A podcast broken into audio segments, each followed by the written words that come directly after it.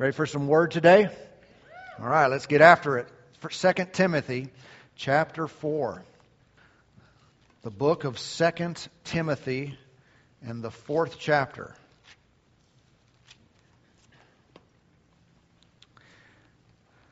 Today I'm going to continue a series we began a f- couple weeks ago. And uh, this is our text for this series, 2 Timothy chapter 4, uh, called Completing Your Course. Completing Your Course. Let's begin over here in, in, in verse 6 of chapter 4. He said, Paul writes here, For I am already being poured out as a drink offering, and the time of my departure is at hand. I have fought the good fight. I have finished the race. I have kept the faith. Finally, there is laid up for me the crown of righteousness, which the Lord, the righteous judge, will give to me on that day, and not to me only, but also to all who have loved his appearing. Now, Paul, writing to Timothy at the end of his life, mentions some things that he has done He fought the good fight. He, uh, he kept the faith. Primarily, even though they're all somewhat tied together and connected, we are focusing on this middle part. I have finished the race, or as some translations say, I've finished my course. I finished the course laid out before me. Now, how many know that God has a course laid out for each of us to complete? Just like He did for, for Paul, He does for you, He does for me. There is a course for us to complete in life. If I'm unaware of that course, uh, most certainly not going to finish it. And uh, how many know completing your course is not the same thing as completing your life? All right, kind of like finishing your work day. You may go home at five and you're done with your day's work. Doesn't mean necessarily that you finished everything that you intended to or needed to finish that day, right? You just finished your day and so you went home. I don't want it to be that way with my life, with your life, because how many know if you don't get all your work done, you can probably do it tomorrow. But when it comes to our lives, there is no tomorrow. In the sense of when we're finished with our physical life on this earth, that segment of it is over. I mean, it lasts forever, but this is a very unique time we have to live in right now. It's just a brief moment in eternity. It's just a vapor. One day here, one day gone. But the things that we do during this little span of our physical life on, on earth, it, it makes a difference for eternity. And so we've got to give it everything we've got, and we've got to make sure that we accomplish what we were set on this planet to accomplish so we can literally go home and be finished. All right? Not just with life, but with the course have completed it all. Very unique time here. Think about it. You are a spirit being living in a physical body. You have a connection to the Spirit of God at all times. His ability surrounds you and fills you, yet your physical body keeps you on earth. The moment your physical body stops working, you leave. You're not allowed to stay here. Contrary to, you know, what Hollywood might tell you, there are no dead people walking around. All right? When someone dies physically, they leave the planet.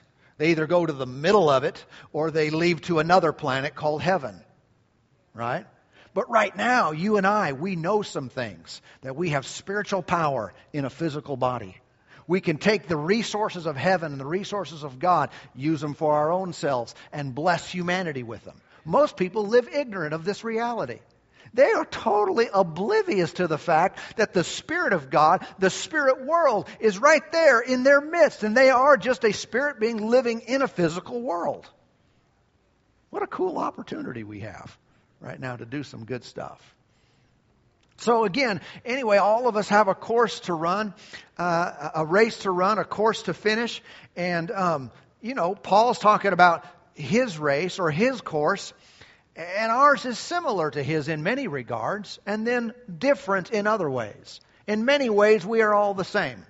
Our course is the same. We do the same things. And then in other specific areas, our course is different, one from another. We each have different assignments. God has tasked us with different jobs to do while we're here on the earth. Uh, one of the things I know the Lord stirred up in my heart while praying about this one day is that, is that I should and I need to be representing Him everywhere I go. in everything I do, I am His representative. Not, not because I'm a pastor, because I'm saved, because I'm a child of God.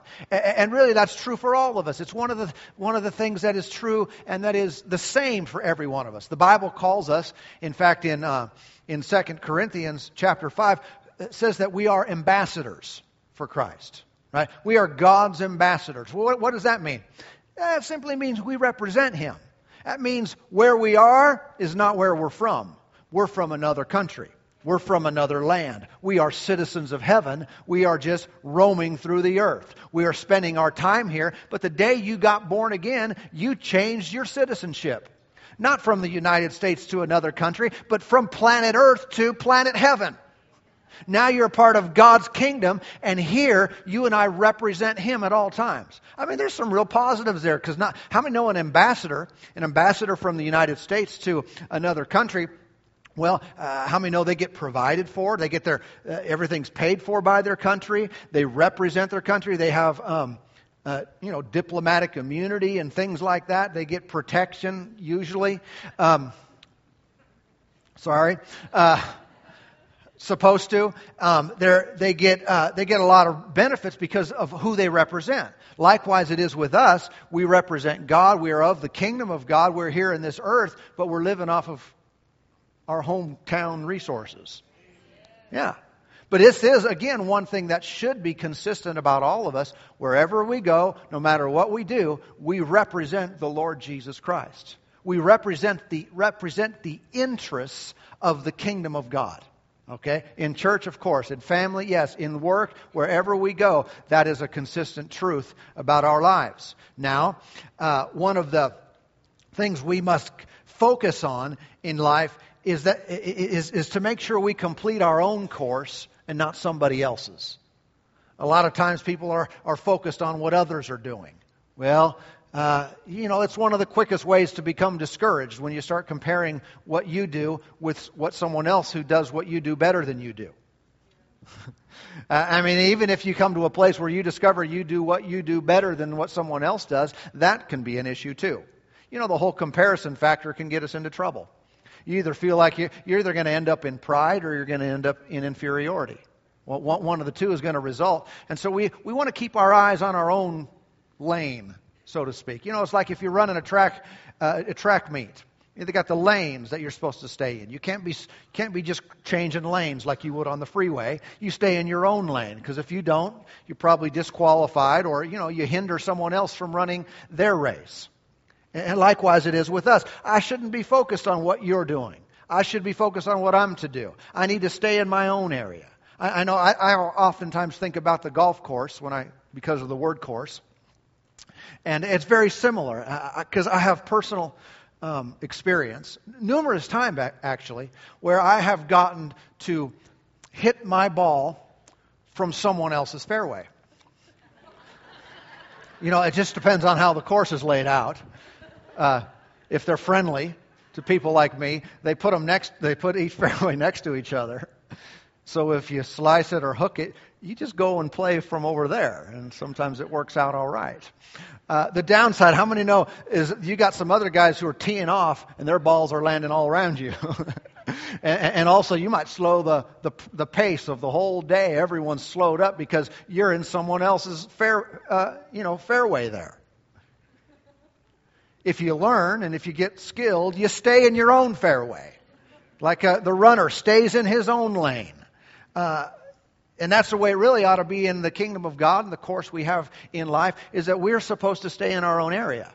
We're supposed to focus on what we're to do. Look with me at a scripture over here in 2 Corinthians 10. 2 Corinthians, the, the, the 10th chapter.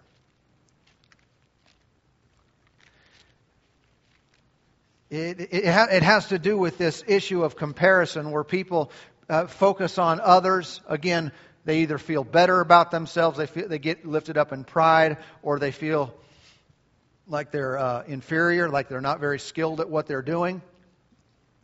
10 verse 12, Paul writes here, For we dare not class ourselves or compare ourselves with those who commend themselves, but they, measuring themselves by themselves and comparing themselves among themselves, are not wise. Notice they're what? They're, they're, they, are, they, are, they are not wise. So if we want to be wise, what do we do? We forget about what everyone else is doing. In this regard, I mean, we cheer them on and so forth, but we're focused on, on our assignment, on our task. And it's not being compared by God with someone else. I'm not being judged by what you're called to do. I'm not being, I'm not going to receive reward if I do what you're supposed to do. If I recognize that you're not doing what you're supposed to do, and I say, well, I'm going to pick up the slack and do what they're supposed to do, I'm not even going to get rewarded for that. See, I only have grace, I only have God's favor and ability in my life to do what I'm supposed to do. And if I get off track and begin to focus on someone else's area, not only am I going to probably be unskilled, unsatisfied, um, uh, you know, unqualified to do that, I'm probably going to fail anyway. I'll feel bad. I'll feel like I'm not do- doing a good job. I'll feel unimportant and all these things. But the reality is, I just got out of my place. I got off into someone else's lane again, doing what they were supposed to do instead of myself. So you are graced for your own course. You're not graced for someone else's course. If you see someone else doing something great, say, cheer, cheer them on. Say, way to go. You're doing a great job. Keep it up. If you see someone doing something, you think, how in the world do they do that? That looks so hard. That looks so difficult. I could never do that. Well, you might be right. You might be right that you could never do it. You know what? Probably you're not supposed to do it. And you're not supposed to feel bad about not being able to do it. All of us have probably been guilty of this. I have before. Compared myself to others and thought, wow, even in ministry, thought, you know, I quit. if I could do it like that person did, I mean, this would be amazing. But the reality is, I'm gifted and graced to do what I'm supposed to do, and I need to stay in my lane and do that. And likewise, we all are supposed to do that. We're graced only to do what we are supposed to do. And so, when, when, when we use this, when I titled this message, um, and I, the New King James Bible that I generally teach from uses the language of race, and I looked up others like I commonly do, and, and I'd see course, and I chose to use the word course. A lot of it had to do with this. In my mind, I frequently picture competition when I think of a race you know, like a track meet. I think they're all competing against each other. You know, if I'm race, if I'm racing, f- foot race with you, um, not only do I want to do well, I don't want you to do well. you know what I'm talking about? Even if I smiled at you before that race and you know, and, and was real polite and, and kind and everything. I mean, if I if, if it's a competition, I want to win. Anybody with me on that? And you're not going to be you're not going to let the other person win just to be nice? It's like i'll be nice to you in another arena. But right now you're going down. And so uh, that's why when i when i think of the word course you know it gives a more of a uh, i'm supposed to go different directions and do different things. Because in the kingdom of god i can be 100% for you you can be 100% for me because me winning this race is not contingent about on someone else losing this race. Okay? And, and that's some, an area where we can cheer each other on. I really believe that's that's part of what i'm called to do and probably all of us are but i'm called to help other people win. I'm called to help other people succeed and if I, if I can impart to you, if I can give you a word, give you direction, if I can pray, if I can do these things in such a way where you recognize what God wants you to do, what He wants you to be successful at, what He wants to use you in, then, then I'm helping you win. Amen? And that doesn't take away from my winning. In fact, I think that is a win. You know, in business, they call a good deal a win win right? And here we'd like to have win, win, win, win, win, win, win, win, win, win, win. We all win. We all do what we're called to. We all complete our course. We all get that crown of righteousness. We all get rewarded on that day, and we all have a good time in the process. Come on, this is say that's quite idealistic there. Well, it's the plan of God, and it's attainable to all of us. It really is. Even if you've, if you've been on the wrong path, or if you started on the right path and jumped ship before you got to, to your port, uh, there's grace and there's mercy to get back and to get back in the place where you, you, you once were or in the place that you need to be. I, I think there's probably some here today, you might be in this situation where you didn't even know there was a course. You didn't even know there was a plan and have no idea whatsoever what it is. But that's what, why we're talking about it. Amen when you focus on something and you look at it and you give your attention to it, that's when God reveals things to you. That's when you begin to see what you didn't see before. Amen. I mean, it, it, you, you, can you can you can stare out your window into your into your yard. If you stare at if you stare long enough, you'll start to see things that were always there, but you didn't see them before. If you look at your house close enough, you lay lay on your back in the middle of the middle of the room, start looking, you'll see things and notice things that were always there, but you just didn't notice them before. And, and a lot of this is is is where we got to put our focus. Okay, go over to, to John chapter 7 with me. Let me help you a little bit further in, in relationship to knowing what you're supposed to do. Uh, uh again, we got to stay in our own place. We've got to complete our own course. I know over the years I've had relationships with and known numerous people who tried to be, be pastors. They saw someone else, or maybe they had a pure motive and desire to do the work of God, and they said, I'm going to start a church. I'm going to be a, a lead pastor, senior pastor in a church. And I've seen so many of them where I, uh, on the outside, thought, I wouldn't do that if I were you. Not because I've done it, but knowing their gift, knowing the grace that's on our life, I said, I thought, you know, that's not going to work out. That's just not. And it's not a negative towards that person at all. It's just a matter of, is that what you're supposed to do?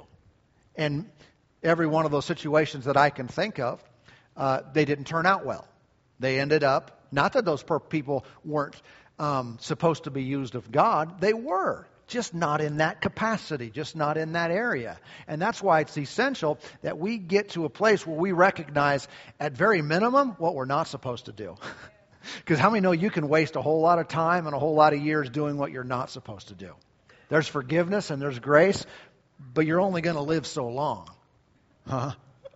I mean, there, it's like the workday. If you go to work and you ended up spending three hours talking to someone that didn't, you know, didn't help the business at all, you didn't make the sale, didn't nothing happened, and you spent all this time. Well, those, those that time is gone. It's not getting, not coming back. Anything that you might have done that was would have been productive, it's just gone. When it comes to our lives, uh, hopefully, we'll not waste too much time. Okay, John chapter 7, Jesus made an outstanding statement here uh, in verse 17. 7 17. He said, If anyone wills to do his will, his being the, the Father, if anyone wills to do his will, he, who, who's he?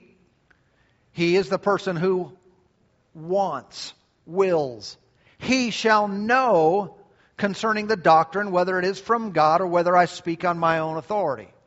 Jesus was teaching, preaching, saying a lot of things, and he was telling them those who really want to know the will of God, they really have a desire, their will is to know and do his will, they know what I'm talking about here.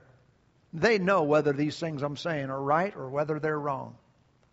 That's a powerful statement. In other words, he's really getting at the heart and at the motive of every individual that's listening to him. Some are throwing stones and throwing, some are saying blasphemy and all this stuff. He said, if you really wanted to know the will of God, you would know it. If you really wanted to know. And I believe that principle is true in many of the areas of our lives. When we get to a place where we are personally and inwardly settled that nothing in this world is going to take the place of me finishing my course. I am going to do the will of God. I'm going to fulfill my assignment on the earth. You know what? I'm going to know what I'm supposed to do. I am absolutely going to see it. I'm going to see what's, what's, what I'm supposed to do and what I'm not supposed to do. And then we just, then from there it's just being honest with ourselves and get, getting after it. And uh, and we'll talk more about what we do from there. But again, one of the biggest hindrances to fulfilling God's will for your life is your own will. Is your own will. You know, Jesus even had to deal with that himself. Before he went to the cross, I mean, Jesus was submitted to the Father, but before he went and under went through the most challenging situation in all of history when Jesus became the sacrifice for the sin of the world. You remember he had a little heart to heart with the Father.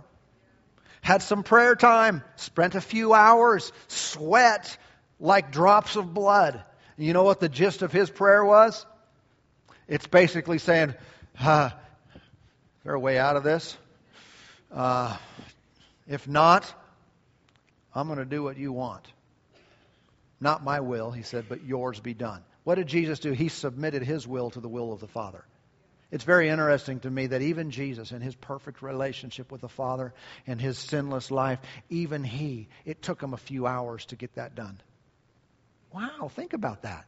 I mean, it was his task was much greater than any of ours, but it still it took him a few hours until he said, "Okay, I'm ready to go now." And he was so settled, so submitted to the will of the Father that when they started mocking him and beating him and putting thorns on his head and tearing his skin open and questioning him, he'd sit there and just ignore them. Wouldn't say a word. They hung him on the cross, and he's praying, Father, they don't know what they're doing. Forgive them. That's pretty serious, isn't it? You know what he wanted? He wanted the will of the Father more than anything else. And if you and I will submit our will to His, you're going to know. We're going to know. Know exactly what we want to do. Let's get rid of our own agenda, though. Let's get rid of our own course and say, I'm going to play God's course. Hmm. Amen. Amen. Everything that God has done for us, it was intended to go through us, not just to be a stopgap with us. Salvation, how many know, comes to us, but then immediately we are transformed into preachers of the gospel. Every Christian is a proclaimer of the good news. I, I, I, I, receive healing and I lay hands on the sick. I receive His love and I love and serve others. It's always been God's intention that He wants to do it to you and that He ultimately wants to do it through you. And here, here's what I'm talking about in, in willing to do the will of God. In, we basically have to be busy doing Christianity. Many times people get into a place where they have become a Christian, they are saved, they recognize who they are in Christ, but they're not doing Christianity. Does that make sense? Not to many of you. Uh, doing it's one thing to be a plumber. It's another, you know, have the education, have the, the, the, the skills, have the license. It's another thing to plumb. You know what I'm talking about? It's one thing to be saved, it's another thing to let that flow out of you in all areas of life and do the things that we are created to do. You know, as a Christian, I, uh, I should worship God. I should love and serve others. I should seek first the kingdom of God. I should share, for, share the good news that I've received with others. I should lay hands on and heal the sick. I, I, I, sh- I should do the things that the, that the scriptures describe as the activities of a believer. Everybody with me? Instead of just knowing about them, instead of just living my life by uh, a set of doctrines and say, I believe these things. No, I should be a doer. I should be uh, have Christian activity. In that place, God can direct us. But it doesn't seem like he has a good he has a very easy time directing an idle person. Those who say I'm a Christian but do nothing. They don't do Christianity, they just say I am a Christian. How does God direct that person? How does he steer them? Cuz uh, it's like playing golf. Have I used that illustration yet? If you go to a new golf course, one that you've never been to, new to you, you might uh, finish the first hole and you might look up after you're walking off the green. Uh, you might look up and see the tee box for the second hole. And you might play the second hole, and you might f- walk off the, the, the, the green, and you look up and think, Where's the third hole? If you know the course, you know exactly where to go. But if you're at a new place, you might see it right away and you might need some instruction. So you start looking for signs, you start looking for arrows uh, to tell you where the third hole is. You just might not know. I've found in life that I will finish a task, an assignment, something I'm supposed to do. Sometimes it's very obvious and very clear right away. Okay, here's what I do now. Here's what I'm to do next. This is what God's next part of my life is. And sometimes I get finished and I go, huh, now what? And it takes a little bit of seeking. It takes a little bit of looking around I'm talking spiritually now, looking to the Spirit of God to see where I'm supposed to go next. But as long as I'm playing, you know, as long as I'm active, as long as I'm doing, I'm going to get to the next hole. I'm going to stay on course. And if I keep staying on course, eventually I'm going to be finished and go to the clubhouse. Amen. Yeah. And get rewarded. That's just in the other illustration, though. Um, let me give you a couple challenging thoughts. Since God can't really lead idle, He leads active. Uh, if you were accused of being a Christian, would there be enough evidence to convict you in court? Or is it just a title? It's just someone we claim to be. You've got to look at activity. You know, if, let me ask you this what if everyone in our church, in this church here today, what if everyone in the church did as you do?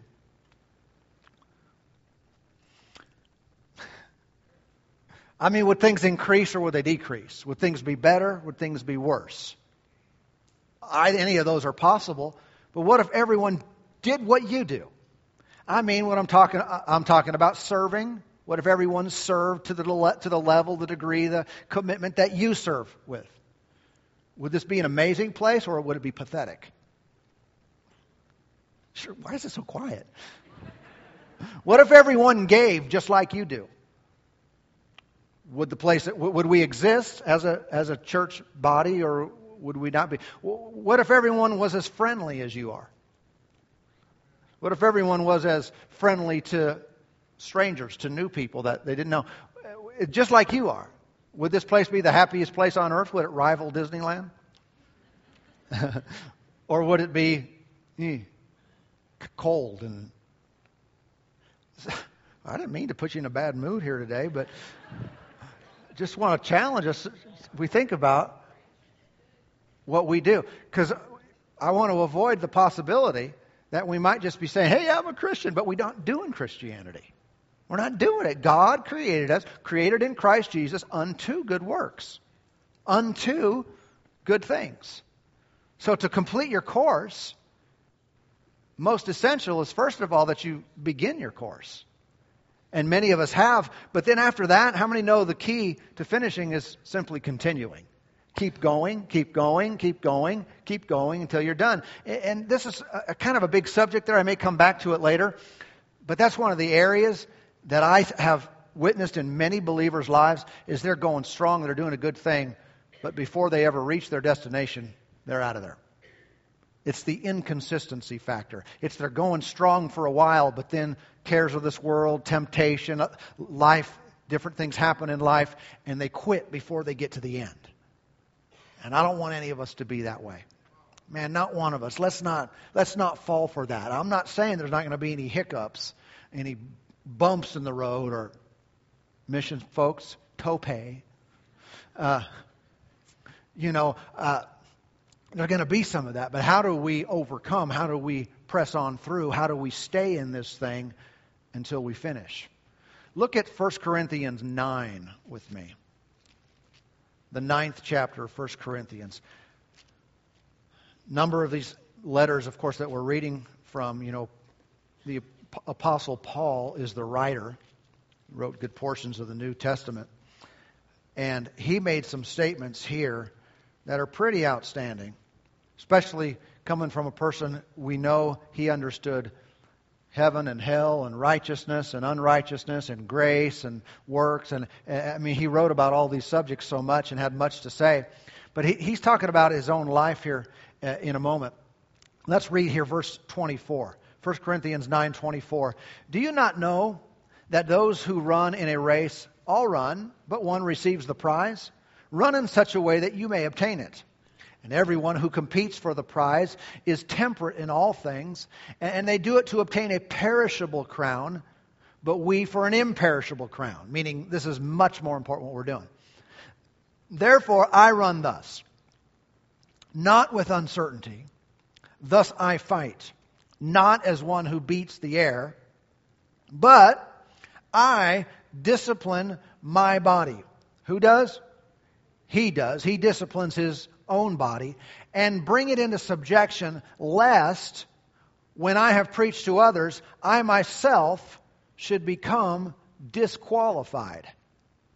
Now think about that statement.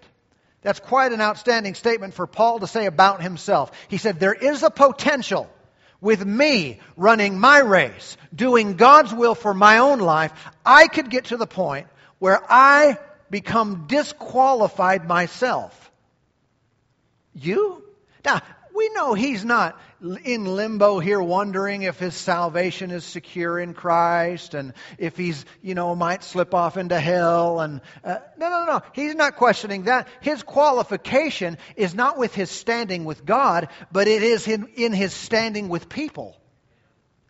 His qualification has to do with what other people might receive of him because of how he disciplines his own flesh, his own body, whether he is qualified I guess in the I guess in the eyes of God as well, but to represent God effectively. To teach, to preach, to say the things that he was supposed to do and to have people receive them. Those were contingent not upon God's grace or his faith in God, but they were contingent upon his character upon how he dealt with the circumstances of life and temptations that came his way. He said he dealt very strongly with himself, lest his flesh take over. Some translations say it this way. He said, I beat myself like a boxer. Bam, bam, bam. Now, he's not physically uh, abusing his, his, his body, but he's saying, I'm dealing very strong, very serious with my own self because even he, with all his knowledge, he'd been to heaven. He had a relationship with God that was uh, outstanding, but he knew if he gave his flesh an inch, it would take a mile. He knew his flesh would stop serving, stop loving, it would start lusting, it would start doing all kinds of stuff that any human being would do outside of the grace of God. He said, I'm not going down there because even after I've preached to all these people and the world has been won, I could be disqualified from my position and my place in people's lives going forward. And this is one of those things that he dealt with so that later he could say, I finished my course. I kept the faith. I fought the good fight. Remember now, you have flesh too. Don't you? You have flesh, and your flesh will be all about you. My flesh is only concerned with me. And I've got to take, this thing into consideration because to be saved is one thing, but to be used of God is another. The first, of course, is by faith in Jesus and his finished work. But the second, these other factors come into play commitment and dedication and uh, faithfulness and availability. All these things must be in play if I am ever going to do what I was created to do. So I believe in Jesus. Good. Get to work. I believe in the Lord. Good.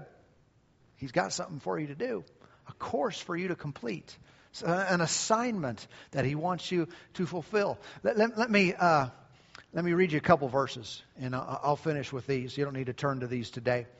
2 Corinthians 8.21. It, it reads this way, providing honorable things not only in the sight of the Lord, but also in the sight of men. So I say, well, we shouldn't do anything to please men. Do, we, we shouldn't do anything because of man's opinion. Uh, yes, we should. Now, ultimately, we do it for the Lord and to please God. But if we're not, if we're not aware of the fact that our lives and how we live for God affects other people, then we're really missing it. Paul said, I'd, I'd do this in the sight of the Lord and in the sight of men he realized that, yes, God is watching, but he's abundantly merciful and gracious. There's also a lot of people watching, and they're not very merciful and not very gracious. Someone said, well, people shouldn't judge me. It doesn't matter what people should or shouldn't do. Let me give you a heads up. You're going to be judged by a whole lot of people. They're going to watch and criticize and critique every little thing you do, especially if you say you're a Christian. Then they're going to doubly watch you and look for an opportunity for you to mess up. There are some evil people in our world, by the way. I remember a couple years ago uh, reading uh, in the news on a, on, the, uh, on, a, on a website about how a, a reporter had offered some large amount of money to anyone, any woman who would come forward with evidence that she slept with Tim Tebow. Because he's a Christian, you know, an athlete, famous person, and uh, very much um, known for his stand and his character and these type of things. And they're just looking for dirt, looking to pay someone to come forward to prove that he's a fake, looking for some evidence to say he's not the real deal. What a shame, isn't it? I mean, how pathetic is that? What a low life. But I tell you, all of us who say, I'm a Christian, people are looking out for us to fail. And you know what? If you fail and I see it, I'm going to forgive you and restore you and have, have mercy on you and help you get right back to where you're going to be. I'm going to do everything in my power, and a lot of people around here will be the exact same way. But I tell you what, there are those in the world that will not be so quick to do so. Huh? And that's why when it comes to finishing our course, yeah, we got to give attention to our own lives and say, hey, I'm going to discipline my body. I'm going to stay faithful. I'm going to trust God to help me to stand no matter what comes my way. You know, one more verse, uh, 1 Thessalonians 5, verse 22. It reads, uh, King James Bible says, abstain from all appearance of evil. That's interesting. Not just abstain from evil. He said, stay away from anything that looks bad. Stay away from anything that doesn't, that, doesn't, that looks like it's evil. Well, why? What's the big deal? I can do whatever I want to do. I know, but if it looks bad, it's going to ruin things for you. It looks bad. It might call into question your commitment, your character, and you might be the real deal, and you know it, and God knows it, and those who know you best know it. But he said it's still an issue, so you avoid certain things just because of what they look like. To what end? So we can preach to others. You know what I mean by that? Say, I'm not a preacher. If you're a Christian, you're a preacher. That means you share the good news. You share with family, friends, neighbors, coworkers what the Lord has done for you. You're a preacher. And so you want to do everything in your life to prop up the fact that you're the real deal. Does it mean you won't fail and it mean you never make a mistake? None of us have lived that life. There's forgiveness and there's mercy. But integrity and honesty and character are essential and we need to make a big deal of these things if we are going to fulfill the will of God and finish our course with joy. Amen.